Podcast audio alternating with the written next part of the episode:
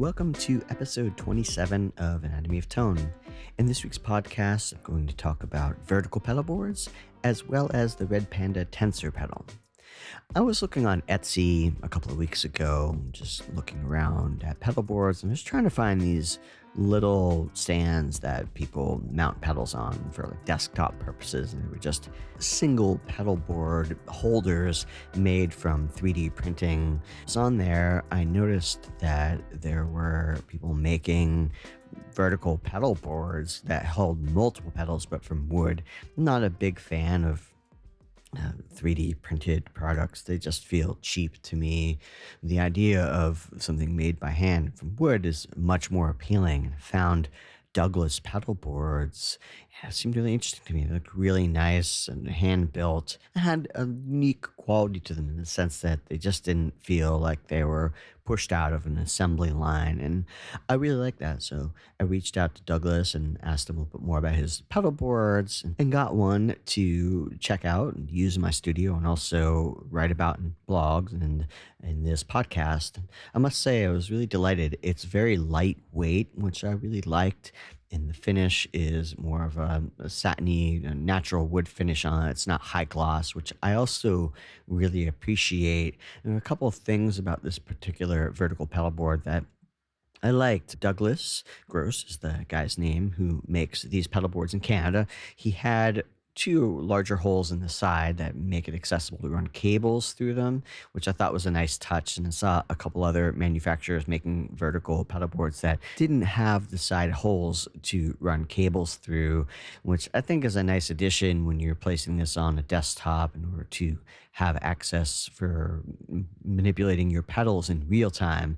I didn't realize that there were vertical pedal boards. It just didn't occur to me that people were making these, which makes perfect sense because a lot of times nowadays we're sitting at a, a, computer desk and we're recording and manipulating effects in real time. Having a traditional flat pedal board doesn't work as well for this. It's a lot harder to see what the knobs are labeled as or to even reach and, and adjust them and maybe manipulate a couple at the same time. I'm a big fan of tweaking pedals in real time while I'm recording, whether it's guitar or synthesizer. I'm often reaching down and, and adjusting some sort of knob. So to have access to it in a format that isn't just laying flat on the ground has been a really great help for me. And then for me, I wanted to get the Douglas pedal board, the vertical pedal board, so I can set up my Effectrode pedals to have easier access to them within my rack. And so the stock size vertical pedal board that Douglas sells fit right inside of my rack unit, which I have a lot of other my rack mounted effects in my Apollo and my Purple Audio MC77 compressor, and my patch bays. It sits at the bottom of my rack unit, and I have now all of my Effectrode pedals mounted, which I can easily tie into if I want to use the PC2A compressor or the tube drive pedal, if I want to use the Delta Trem. They're, they're all right there, which is nice, and I can see them so I could reach down and adjust the knobs as I'm playing, as I would a piece of gear in my rack unit if I was going to tweak one of those. So it's actually been a really great assistance to being creative and manipulating sounds in the moment. And I was really surprised and delighted about the affordabilities of these pedal boards.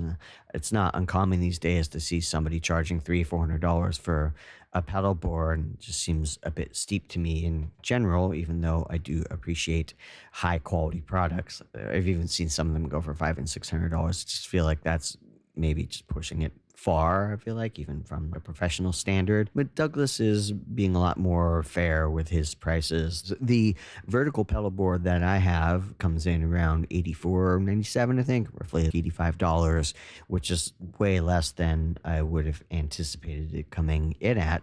And his just regular flat pedal boards as well, or horizontal pedal boards, also are very reasonably priced. He makes both vertical and horizontal as well as he'll create them in a variety of finishes too if you want to match the Tolex your amp or you want to get a matching case for him. He can design all that stuff and I'll definitely be looking at him in the future because it's nice to have a few varieties of sizes of pedal boards for just various types of gigs that you may do and if you need them to fit in different cases or different bags it's nice to know that you have a designer that even if you have some specific needs for a board that they can custom custom design it, which I recommend that you reach out to him and talk to him if you want something that is just less than standard than what he's offering on his Etsy webpage, which is Douglas Pedal Boards. So if you go to Etsy and just search in Douglas Pedal Boards, you'll find a collection of pedal boards that he has built to sell. You could just reach out to him and talk to him more. It's interesting. I talked to Douglas and he started out just making a pedal board for himself. and he has interests in music and in woodworking. And he needed a pedal board, so we constructed one, and a neighbor saw it and was a guitar player and thought it was great. So Douglas considered, oh, I'm going to put one up on Etsy, and it sold immediately. So with that sign, he just thought, I'm going to start to make these, and he makes about what, three to five pedal boards a week. And he's a small business in Ottawa, Canada, just making a nice product without a fancy website. So if you can find him on Etsy, check him out. I think you'll really dig what he has to offer. Keep an eye out on my website, anatomyofguitartone.com I'm also going to write a blog and it's going to include some pictures of the vertical pedal board from Douglas pedal boards, that how I received it and how I set it up in my rack and how it looks with the pedals on it. And it's just a really nice pedal board. If you're enjoying this podcast, please leave me a rating or a review online. It just helps the algorithm so more people can find this podcast. And I teach guitar lessons, bass lessons, drum lessons, music theory, uh, recording and production techniques, as well as composition. If you're interested in any of those areas, go to my website, anatomyofguitartone.com and you can find about me page or lessons page that allow you to get in touch with me and learn more about my process of teaching which i think is a big point to make because it's not just having the information it's how you relay the information that i think is super important. And i think it's important to maybe even try a few teachers until you find the right teacher that communicates in a way that makes sense to you. You can go there and find out a little bit more about my philosophy on teaching. And feel free to reach out to me if you want to know or learn anything from counterpoint and music harmony to guitar techniques to recording techniques. I can assist with all that, and I love talking about it. And I teach both at the SUNY Purchase University and the Brooklyn Conservatory of Music, and I've been a private music teacher for many decades, uh, very much into the process of learning as well as sharing learning.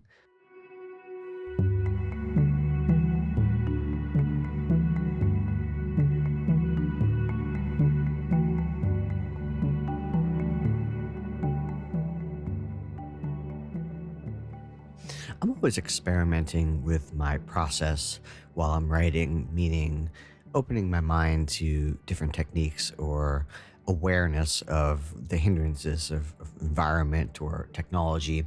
And I had an interesting conversation with one of my mentors this week, and we were talking about form of compositions, and made a comment that it's really hard when you're working in digital software to see the form. Often, when people are working in DAWs or they're working in notation software, that they tend to be seeing things like one bar, one measure at a time, as opposed to having a whole overview of where the composition, where your song is at.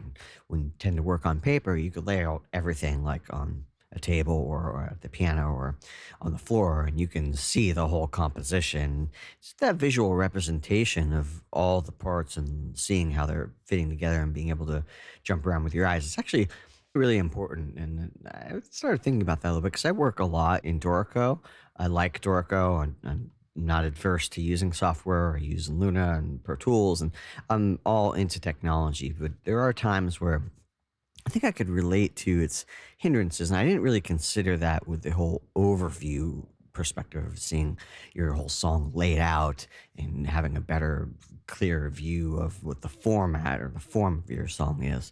I just thought of it in the sense of like distractions, meaning sometimes I have my computer open and I forgot to put it on Do Not Disturb. And getting text messages or email notifications or software notifications about updates. And any of that can throw you off track when you're in the moment of trying to concentrate. Not to mention if you need to write in, I don't know, Grace Note or something and you don't remember what the key commands are and you spend an amount of time online Googling, looking forums, trying to find a quick way to find the key command to execute that one task and then all of a sudden you're not making music anymore. You're now your mind is in the world of tech and troubleshooting it just pulls you away from the art aspect of it.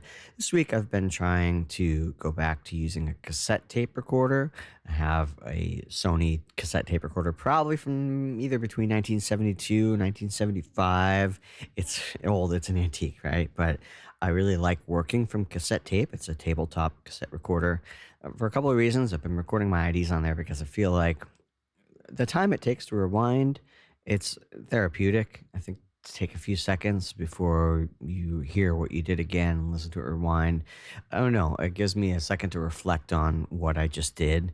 And second of all, I feel like I don't know. There's something that is so meaningless with digital technology. We could just record endless takes and versions of it, and none of them really mean anything. We don't really value them too much. And obviously, if you're you have tape, if the tape's going to run out, and I don't know, there's something about even just using a tape that you're not going to let it roll endlessly because you don't want to sit there and rewind forever to try to find the spot. So some of these limitations, I think, I find good for creativity. I'll record a, a, shorter segment of an idea, or I'll make sure I have the idea together a little better before I record it. And then I sit with pencil and paper and then I transcribe out my idea sitting at my desk after I've played it, or with a piano at my side so I could double check some of the ideas. And this is what I'm starting to do before I even start putting it into any of the notation softwares or DAWs. And uh, it is making a big difference, I feel like, in the process. I'm using audiation a lot more, which I think is something that we sometimes get pushed away from. We're using technology, we let it do the hearing sometimes, and we could just, it's easy to move notes around and try things that we wouldn't naturally hear. But when you're sitting at a piano and composing, then you really have to, to hear it and you have to make those changes. And sometimes you'll end up taking more risks than you would if you were just sitting in a DAW or something and just uh, trying something out, right? If, you, if you're sitting at a, an instrument and nothing, no technology is helping you, you're just going by your ear, it could lead to some really interesting directions. So I would encourage you to try such a thing. Now, I know cassette tape recorders aren't super accessible anymore. You can find them on eBay if you want. I was lucky enough this one was given to me. I, have been using them for years. That's how I first started was with a realistic cassette deck, and I would record my ideas on it and play along myself, jam along, and learn how to solo over chord progressions using it. Uh, if you can find one, I would recommend trying it. I think it's fantastic. If not, there's some standalone recorders from Zoom that have a little speaker in them that might be a good middle ground between technology and, and analog gear. And I also recommend using paper, even if you don't know how to write music notation, try to write it out in paper in a way that you can understand what you were playing to be able to recall it and working out in your head, imagining it as much as you can, use audiation as much as you can.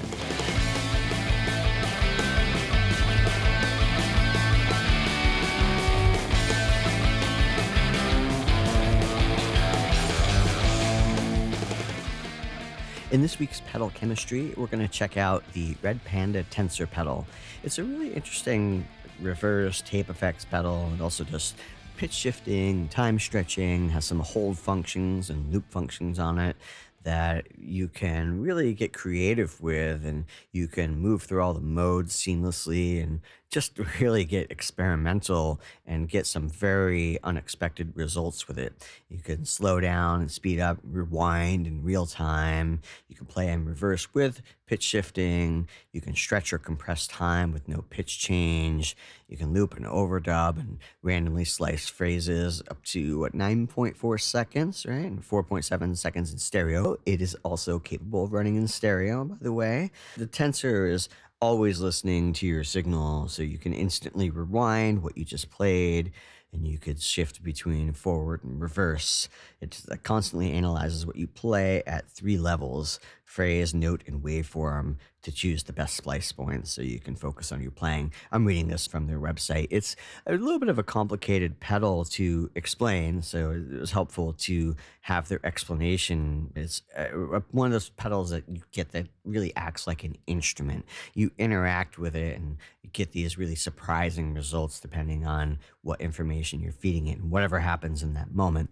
It also means it's a difficult style pedal to recreate exact uh, scenarios, right? It's largely dependent on the moment, which I think those of you who are into experimental and sound designing are going to love because we love like just having something happen in the moment that you don't know how you got there. It was the, the guitar, the synthesizer interacting with another piece of gear, interacting with the tensor, and all of a sudden you have this moment that only could have happened right at that time because of the uh, essentially like the chemical reaction that was happening between that gear.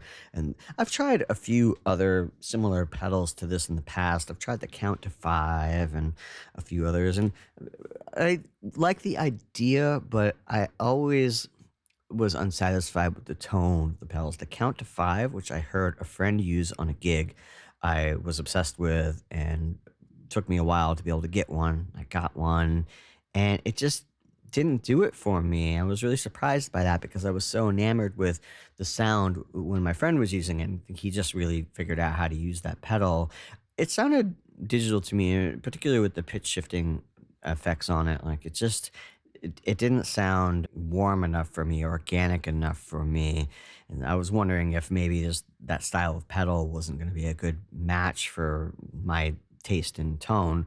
But I must say that the tensor is perfect with that. I think Red Panda has really thought a lot about the sound quality, even when you do the pitching up effects. Like it doesn't sound overly bright and and brittle and thin. There's still a warmth to it. They have clearly kept a, an integrity of sound in mind when they design this pedals. And not only do these cool reverse and pitch shifting and time stretching effects, but the tone is also excellent on it. It also offers a randomization knob, which basically changes the range from occasional CD skips, stutters, rhythmic repeats to random slicing and erratic pitch shifts.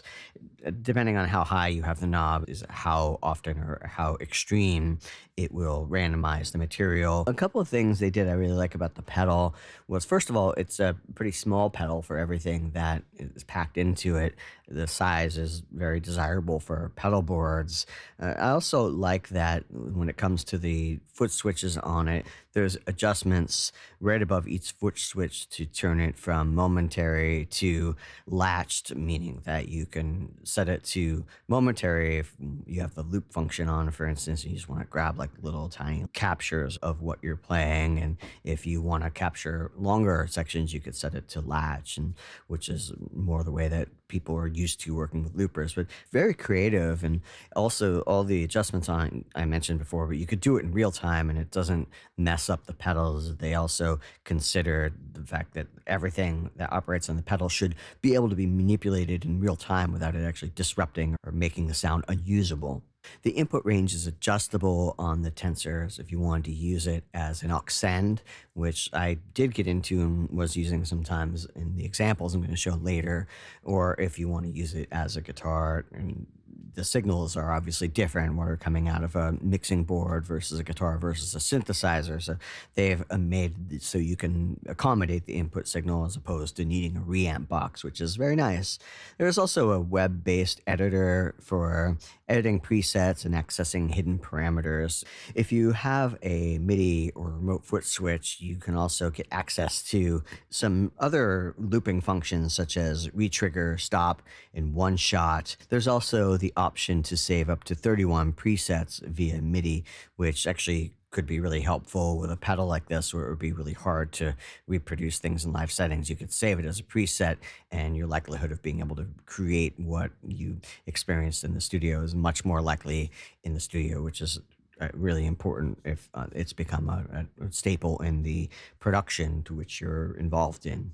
The power supply is 9 volt DC, 250 milliamps, used to use a standard power supply. I use the Strymon Zuma, and I have the Ojai as well on my small gigging pedal board. And the manual is available online to read. You know, there are some things to learn about operating this pedal. It's not as easy as, say, a traditional delay pedal because there functions and the ideas, the concepts, and the way it operates, with either forward or backwards, or time compression, pitch shifting, all that stuff. It could take time to really master uh, how it all operates or have a deep understanding of its functions, but that doesn't mean that you can't immediately start making cool music. For me, one of my favorite things is to plug in a new pedal and just start experimenting with it and see if cool things happen. And then if they do, I usually know I'm going to bomb the pedal. I don't like it if I can't start making some cool music with a pedal when I first get it. And even though I didn't read much of the manual when I got the Tensor, it made sense in some degrees. Like I was a little surprised about maybe what was happening. I didn't really understand why it was happening, but it was really cool what was happening. I just went with it. And I first tried some experiments using my ARP 2600M. And then, of course, I started bringing other instruments. And I'm going to play some examples and not really talk so much about the technicalities of how I had the pedals set up because I think it wouldn't matter because depending on what you're playing and what material you're feeding it and the sounds that you have, it's not necessarily going to get the same results. So these are just a variety of examples using the tensor. Sometimes it's a wet dry mix, sometimes it's full wet. There are times when I've used a sampler, a Roland SP404, to actually sample some happy accidents that happened using the tensor. And then I just started playing it like a, a sampled loop. So there's a lot of different ways that I've used this pedal, including on drum machines. I'm just going to talk about my my creative thoughts, I think, behind how I was getting these sounds and where it ended up and what it meant to me, which I think is more important with a pedal like this because it's not the sort of thing that you're going to say like a drive pedal or that's a little more straightforward to understand, or you can reproduce results between different amps, even though that's not perfect either. And uh, again, I'm not really like a big fan of presets in general because it depends so much on the player and just the whole signal chain, uh, but sometimes it gives you a good starting point. The first example, I used a Hydra synthesizer running into the Red Panda tensor pedal. I was experimenting with this and treating it more like a polytonality mindset. I'm really into the work of Charles Ives and Bela Bartok and the idea of sometimes playing in two keys at one time can be really fascinating. And I think just it, it creates a, an unusual motion, right? And I think if we're thinking of scoring, it is something that emotes almost like a foreign or extraterrestrial kind of vibe. So I used it's basically a CS80 synth kind of vibe. And then I ran into the tensor and I was just messing around with some of the knobs on it, as you'll hear. And it created a, a pretty cool polytonal vibe.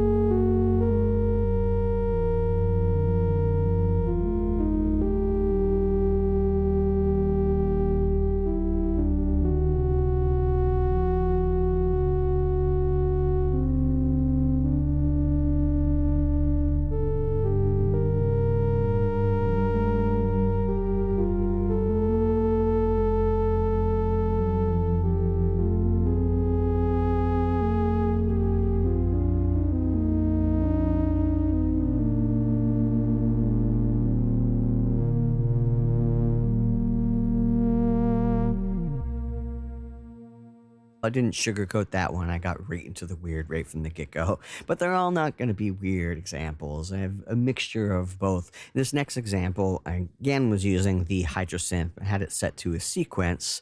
I was running that through the tensor pedal to create almost like a frantic tension cue.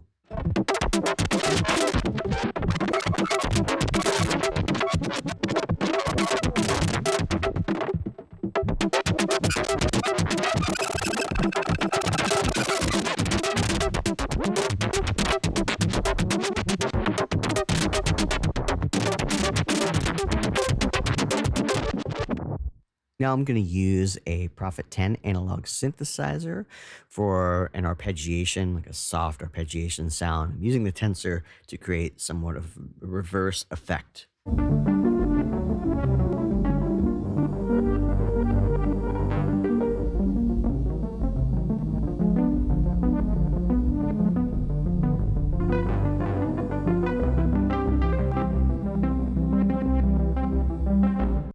I should also mention that I'm using Valhalla reverb plugins. Several of these examples, Valhalla makes some of my favorite delay and reverb plugins. I use a lot of analog gear in the tracking process, but in the mixing process, I sometimes will send things out to analog gear, but at that point, I'm often using a lot of Valhalla for reverb plugins. They're very reasonably priced for what they are, and they really hold their weight against many way more expensive reverb plugins. And honestly, I prefer them.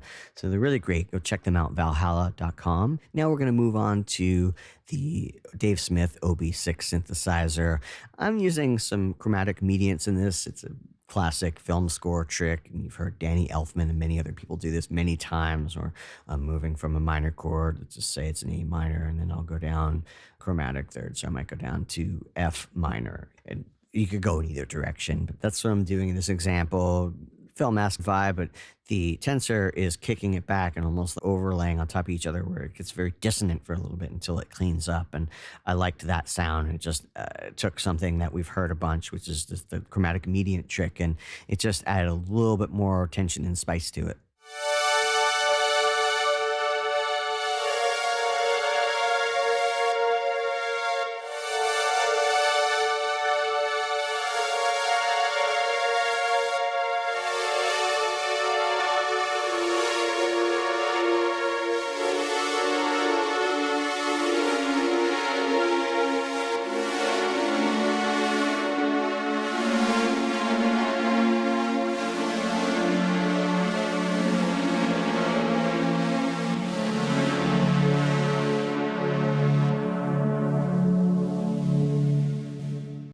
I'm a huge fan of Bernard Herrmann Twilight Zone and Jerry Goldsmith. This next example took me to the Mellotron and what I'm calling a broken canon. So I used the vibraphone sound on the Mellotron and the tensor, and it was kicking back the sound, almost like repeating it, but it almost like a canon would work where if you think of how people do or your boat or something the way it repeated it or came back in Uh, it almost gave you the illusion. It was almost like a somewhat like a canon but it wasn't and so it, it just felt different to me which i liked and it wasn't completely vintage. It's not something that you would have heard exactly in the late 1950s early 60s of the era of the twilight zone and so it's reminiscent of that and it's also modern at the same time which i liked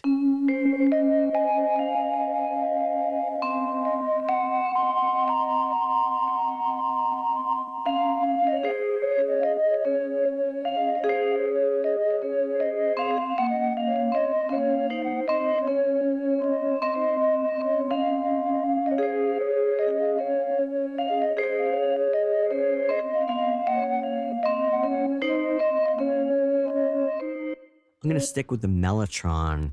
The Mellotron has a bunch of the Optigan sounds on it. Now, the Optigans were on a disc and they can actually do an infinite repeat on them unlike the mellotron that was basically one of the, first sampler the chamberlin the mellotron. The sounds were recorded on tape and when the tape ran out it would have to stop for a second so that it could rewind and play over again. The Optigans didn't have this. So Markus Resch at mellotron has meticulously restored the Optigan sounds and loops as well. There were a lot of loops on the Optigan where they would have a rhythm or a backing track. That's what this next sound is, but I also played it at slow speed on the Mellotron, which kind of makes it sound vibey. I think the sound was initially like a, a, country loop, but when you slow it down and then I put the Red Panda tensor on it, something cool was happening. I was playing with the knobs in real time on the tensor just to create this, I don't know, um, exaggerate maybe the broken feel of it.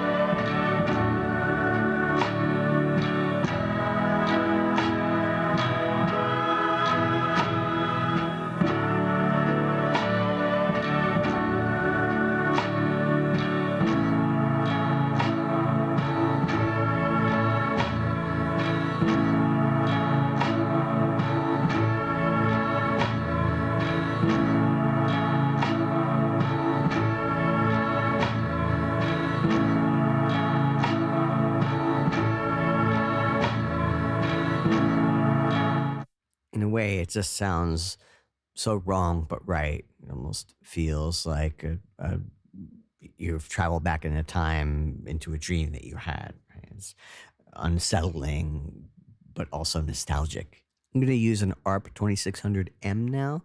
And it's set to almost like a bell like sound, and now it's running through the tensor and creating some pretty cool effects.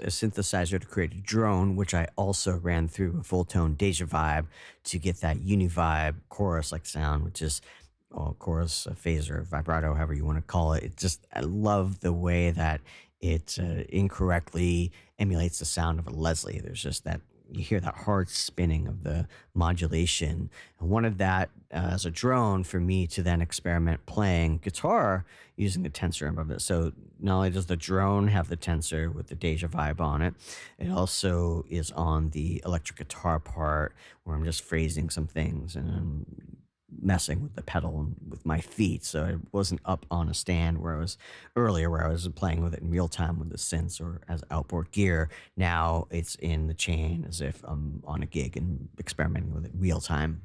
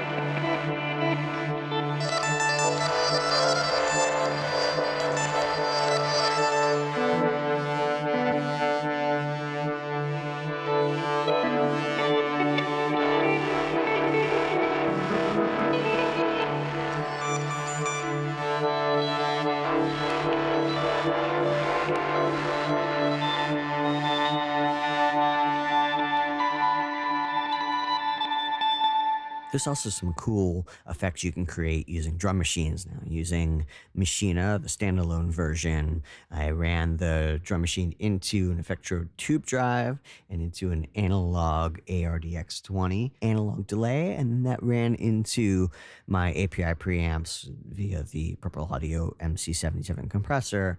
And then once it was recorded into Luna, I reamped it out to the tensor and then continued to play with the parameters. Let's listen.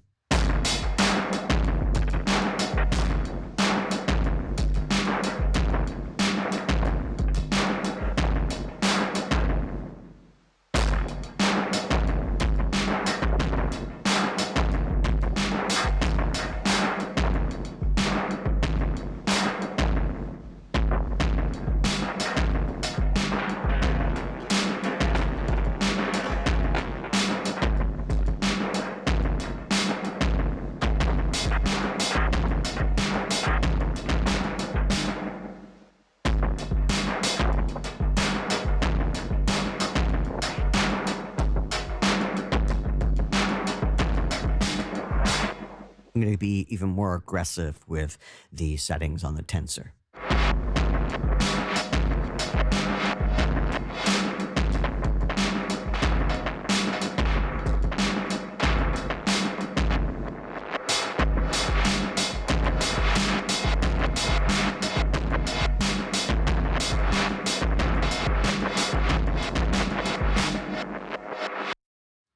It seemed like I teased you before with a little bit of guitar and then went to drums. Now we're going to come back to guitar. We're going to focus on some examples with just guitar running into the tensor. This example starts off with a loop that I got going with the tensor and I'll let it roll a little bit before I started manipulating it because it just seemed like a cool, um, like a higher ostinato that was happening there that could be used in a cool way.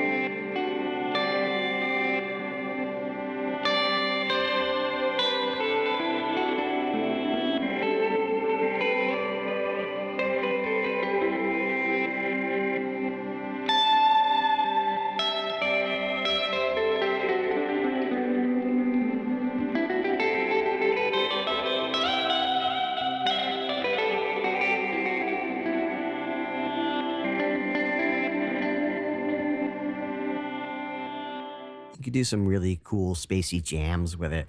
I was using a Gibson ES335. I was running that into my pedal board, which had the Solo Dallas Storm on it. I was using that on all the time as a preamp. I also had the Universal Audio Delverb on, and I was going into the Strymon Iridium. I had my pedal board put together from a gig I did yesterday, which was a charity fundraiser with a bunch of Broadway singers. We played a bunch of Christmas songs. So I took that same pedal board and just plugged in today and just put the tensor at the end of it to experiment. I'm going to keep going down the dreamy guitar ambient path here.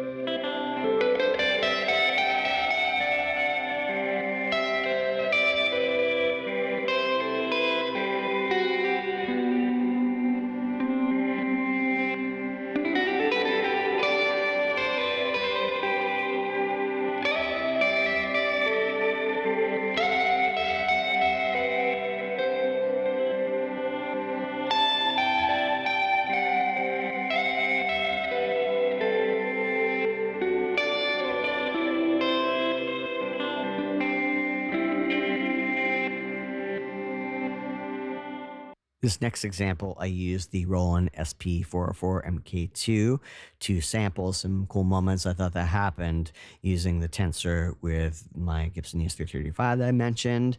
And then I just played those two captures as if I was making a song. This is really cool. Sometimes I'll do this and just create a bunch of snapshots of different moments that happen, surprises that happen during a jam, and then I can now manipulate them and trigger them at will, or almost treat them like tape loops, almost in the way that like the BBC Radiophonic Workshop worked with tape loops and stuff in the early 60s and through the 70s. I like a lot of that experimental electronic music, and I think it's fun to get in that mindset and also consider the ways to create music using those techniques.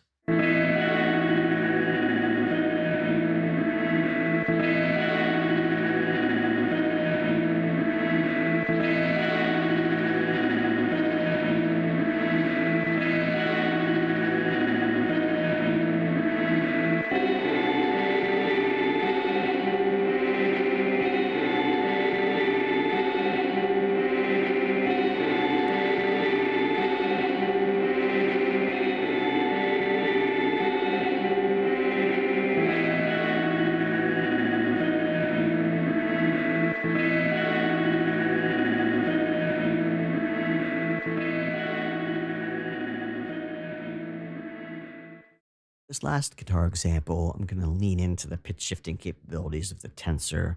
Use the guitar, reverb, some delay with this, running into the tensor. It's just created this like sound that I can almost imagine being used in more of an indie film where there's some self reflective moments. It just feels very inner thought process, of dark and almost like inner voice kind of vibe. It's really cool how it came out. Basically, I was switching between two different chords and it was very symbiotic. So, what I was playing wasn't necessarily being reflected in what you were hearing. It was an interesting case of needing to have something like that in your signal chain right at the time in order to get the desired result. Because if you heard what I was actually playing, it, it wouldn't, you'd be surprised. So I had to have the pedal in front of me and to play things to hear how the tensor was going to spit it out so then I could change it to find something that was working for the emotion I was trying to express.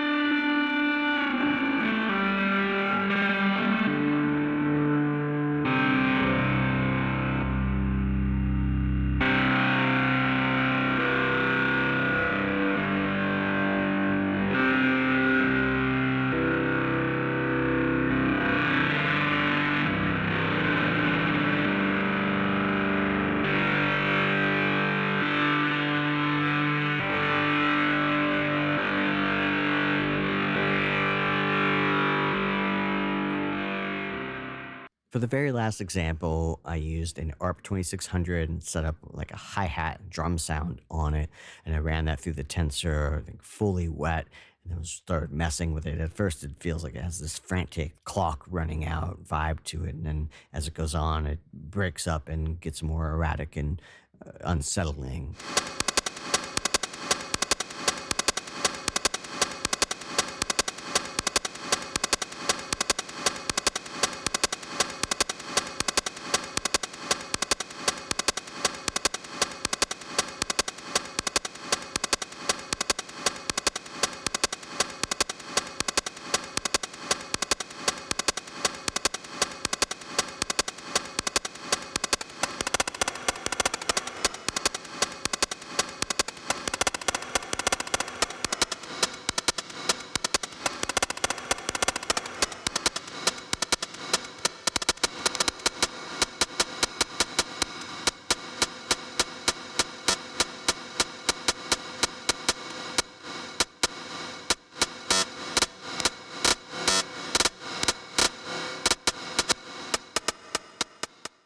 Hope you've enjoyed episode 27 of Anatomy of Tone.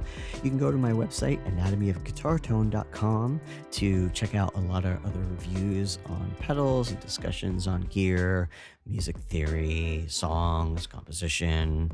Have a tab on there as well. This is Anatomy of Tone, which often is a recap of this week's podcast with links if you're so looking to find out more information about anything I've mentioned there, as well as there's a tab if you want to find out more about lessons or the music I create, I have a website called futurerelicsmusic.com, which is home to a lot of my composed eclectic music.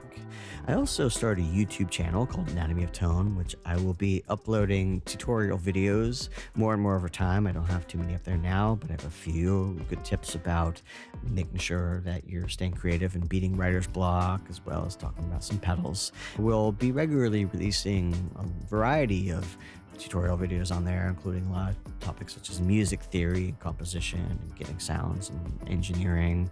So if you want to subscribe to me on YouTube, do that because I will be updating that regularly. And if you have any questions or any comments about the podcast, feel free to reach out to me on my website. More than glad to talk about music. Until next week, have a great one.